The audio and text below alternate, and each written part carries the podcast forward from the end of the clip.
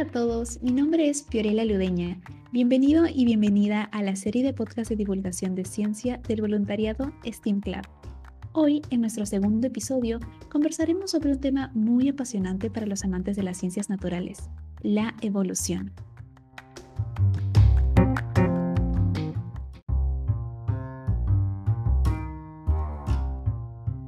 Seguramente, al escuchar esta palabra, se le viene a la mente Darwin y su teoría de la selección natural. Efectivamente, Darwin con su libro El origen de las especies nos planteó la selección natural y cómo, a través de ella, ciertos individuos lograban sobrevivir. Pero como en todo proceso científico, hubo otros personajes que también despertaron interés en ello, como Wallace. Y no, no William Wallace. Hablo de Alfred Russel Wallace, quien también aportó a la propuesta de la evolución. Espera, sé que hasta ahora escuchaste muchos términos que causaron cierta confusión, pero no te preocupes, en esta oportunidad mi compañera Gaby Takas y yo iremos desmenuzando conceptos y a la vez descubriendo los aportes que cada uno de estos personajes mencionados realizaron. Así es, Fiorella. Ante todo, saludar al público en general que nos está oyendo en este nuestro segundo episodio de divulgación científica, donde viajaremos a través del tiempo situándonos en la época de Darwin y Wallace y cuáles fueron sus descubrimientos y grandes aportes a las ciencias biológicas.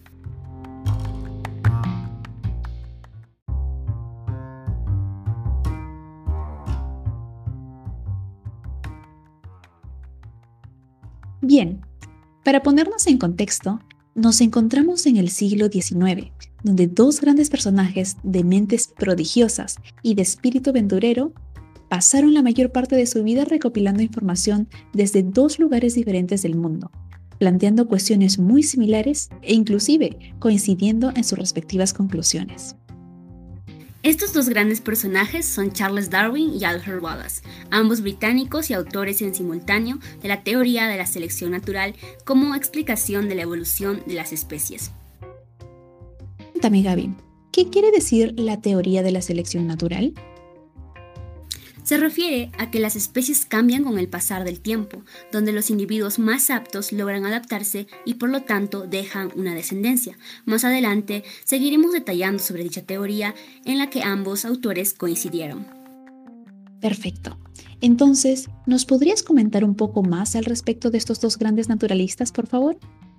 Por supuesto, iniciaremos con Charles Darwin quien a partir de los 22 años viajó a una infinidad de lugares del mundo, tal como a Cabo Verde, Islas Canarias, Australia, Perú, Tanzania e Islas Galápagos, entre otros en una expedición en el célebre barco Beagle. Increíble. Espero que en algún momento nosotras podamos hacer esos viajes.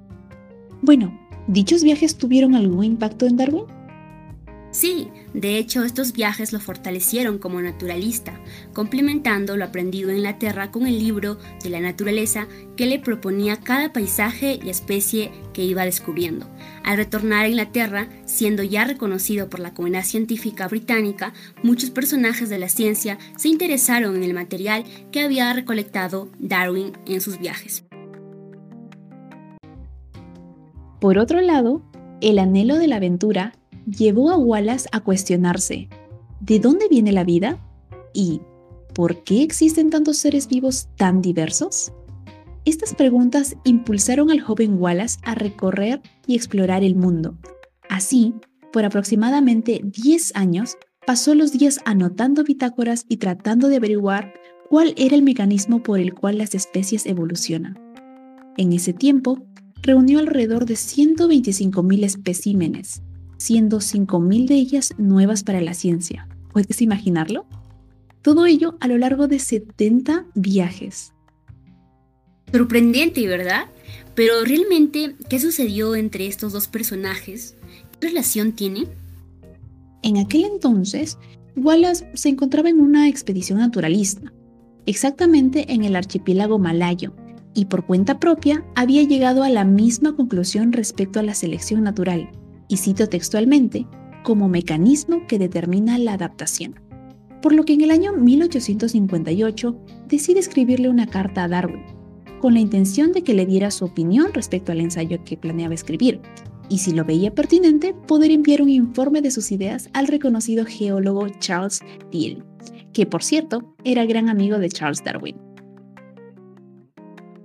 Correcto, dicho ensayo cambiaría nuestra forma de ver la vida para siempre, ya que en él Wallace explicaba la supervivencia o lucha por sobrevivir como el medio para que una especie evolucione.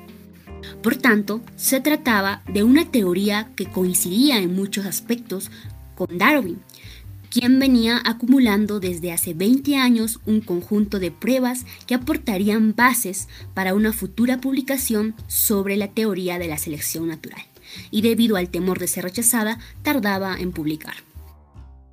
Así es. Ambos afirmaban que existía un cambio constante en el mundo y en los organismos que lo habitaban. Es decir, las poblaciones de organismos se adaptan constantemente en base a determinadas características que les permiten sobrevivir, y por lo tanto, cada grupo de ceros procedían de un antecesor común. Por ende, todos los seres vivos tenían un origen único. De esta manera, ambos coincidieron en la selección natural como motor de la aparición de nuevas especies, aunque años más tarde tendrían algunas diferencias. Por ejemplo, para Wallace el origen del intelecto humano tenía una explicación vinculada a la espiritualidad. Por tanto, cuando Darwin recibió la carta de Wallace, decidió realizar una publicación conjunta de sus trabajos y los de Wallace en la prestigiosa revista de la Sociedad Linnea con la ayuda de su amigo Charles Lyell. Un año después, en 1859, Charles publicaría su libro titulado El origen de las especies por medio de la selección natural, de tal modo que el libro de Darwin fue reconocido tanto a nivel local como a nivel mundial, y fue la base de nuevos estudios para todos los naturalistas del mundo, mientras que Wallace, lamentablemente, no tuvo el reconocimiento que esperaba. Pese a ello, Wallace, luego de la publicación del libro de Darwin, se convirtió en uno de los principales defensores de la teoría de la selección natural. Él escribió diversos artículos para defenderla y refutar las teorías o ideas que iban en contra de las ideas darwinianas. De hecho, después de la muerte de Darwin, en 1889 acuñó la palabra darwinismo.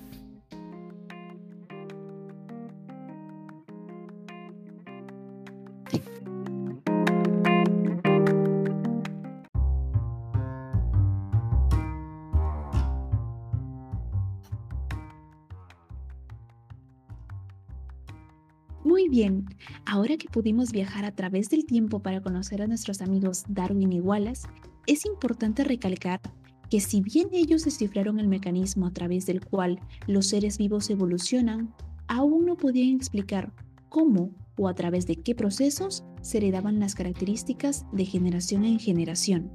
Recordemos que la época en la que estos dos personajes se desenvolvieron no se tenía ningún conocimiento respecto a la genética, no fue hasta 1854 en el que Mendel junto a sus entrañables arvejas nos abrieron un mundo hacia la ciencia de la genética y la herencia.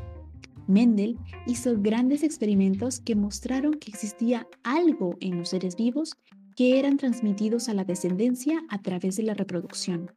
Más adelante se demostraría que ese algo eran los genes. Estas totalmente no cierto, pero definamos qué es genética. La genética es la ciencia biológica que estudia cómo los caracteres hereditarios se transmiten de padres a hijos. Así, es importante definir también los conceptos de cromosoma y gen. Por lo que sabemos, nuestro cuerpo está compuesto por millones de células. Dentro de estas tenemos a los cromosomas, los cuales se asemejan a hilos, donde están contenidos miles de genes. Cada gen representa un segmento de ADN donde se guarda la información genética.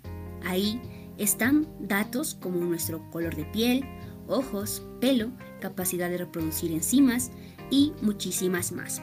Cada gen tiene diferentes opciones llamadas alelos, características que heredamos de nuestros padres.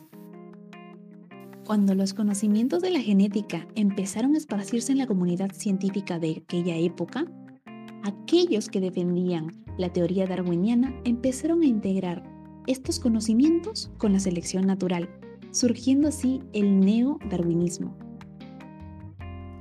Como saben, la ciencia no es algo permanente, sigue cambiando y adecuándose a nuevos descubrimientos, por lo que a lo largo de la historia más teorías, como la teoría endosimbionte de Margulis, se han ido sumando para explicar cómo es que de un grupo de células primitivas llegamos hasta aquí. Exacto. Millones de años de evolución en la Tierra fueron descritos gracias a estos naturalistas. Así, Darwin y Wallace nos dejan la enseñanza de que siempre hay algo por descubrir, y ese descubrimiento puede cambiar nuestra visión del mundo completamente. Hasta aquí el grupo STEAM Club de Divulgación Científica. Fiorella Ludeña y Gaby Tacas. No olviden seguirnos en nuestras redes como STEAM Club UPCH y escucharnos cada semana en Spotify como STEAM Club. Nos despedimos, hasta la próxima. Adiós.